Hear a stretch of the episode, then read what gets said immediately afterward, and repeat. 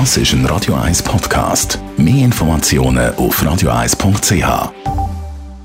Die Morgenkolumne auf Radio 1. Präsentiert von Autop und Stützliwösch. Seit über 50 Jahren Top-Service und Top-Autowösch. Achtmal in und um Zürich. Guten Morgen, Stefan. Schönen guten Morgen, Marco. Abstimmungssonntag gestern, die Kommentare dazu. Marc, gestern haben wir wieder ein Fest von der Demokratie erlebt. Schweizweit, aber auch in den Kantonen und in den Gemeinden sind wichtige Entscheidungen gefallen. Was mir aber schwer zu denken gibt, ist die Tatsache, dass Demokratie bei uns immer weniger mit dem Volk stattfindet.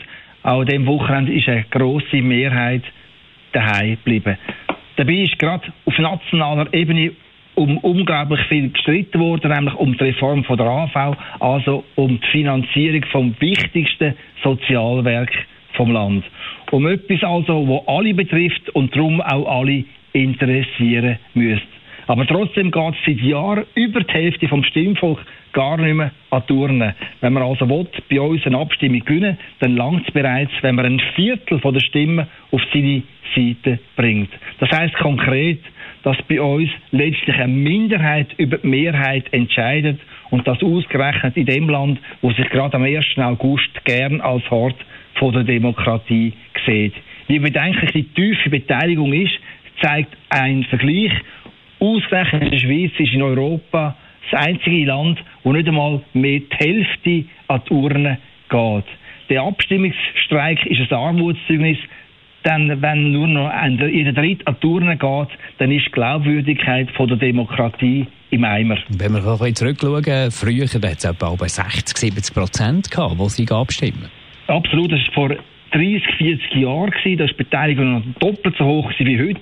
Die Ursache von, dem schleichenden, von dieser schleichenden Wahlabstinenz ist einfach, es sind vor allem die Jungen, aber auch die schlechter Ausbildeten, die nicht an Touren gehen. Viele von denen interessieren sich schlicht nicht für Politik. Gerade bei den Jungen, also bei denen zwischen 18 und 30 Jahren, ist die Lethargie aber fatal. Denn es sind vor allem die Rentner, die in Scharen an Touren gehen, mit anderen Worten. Es sind auf der anderen Seite eben die über 65-Jährigen, die über die Zukunft der Jüngeren bestimmen. Das ist gerade im Fall vom Alterssystem fatal.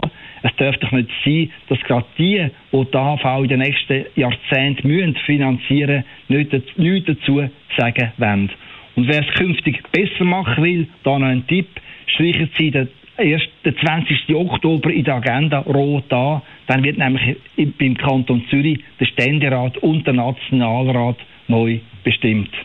Danke vielmals, Stefan Barmettler. Seine Kolumne gibt es zum Nachlesen auf radio1.ch. Die Morgenkolumne auf Radio 1.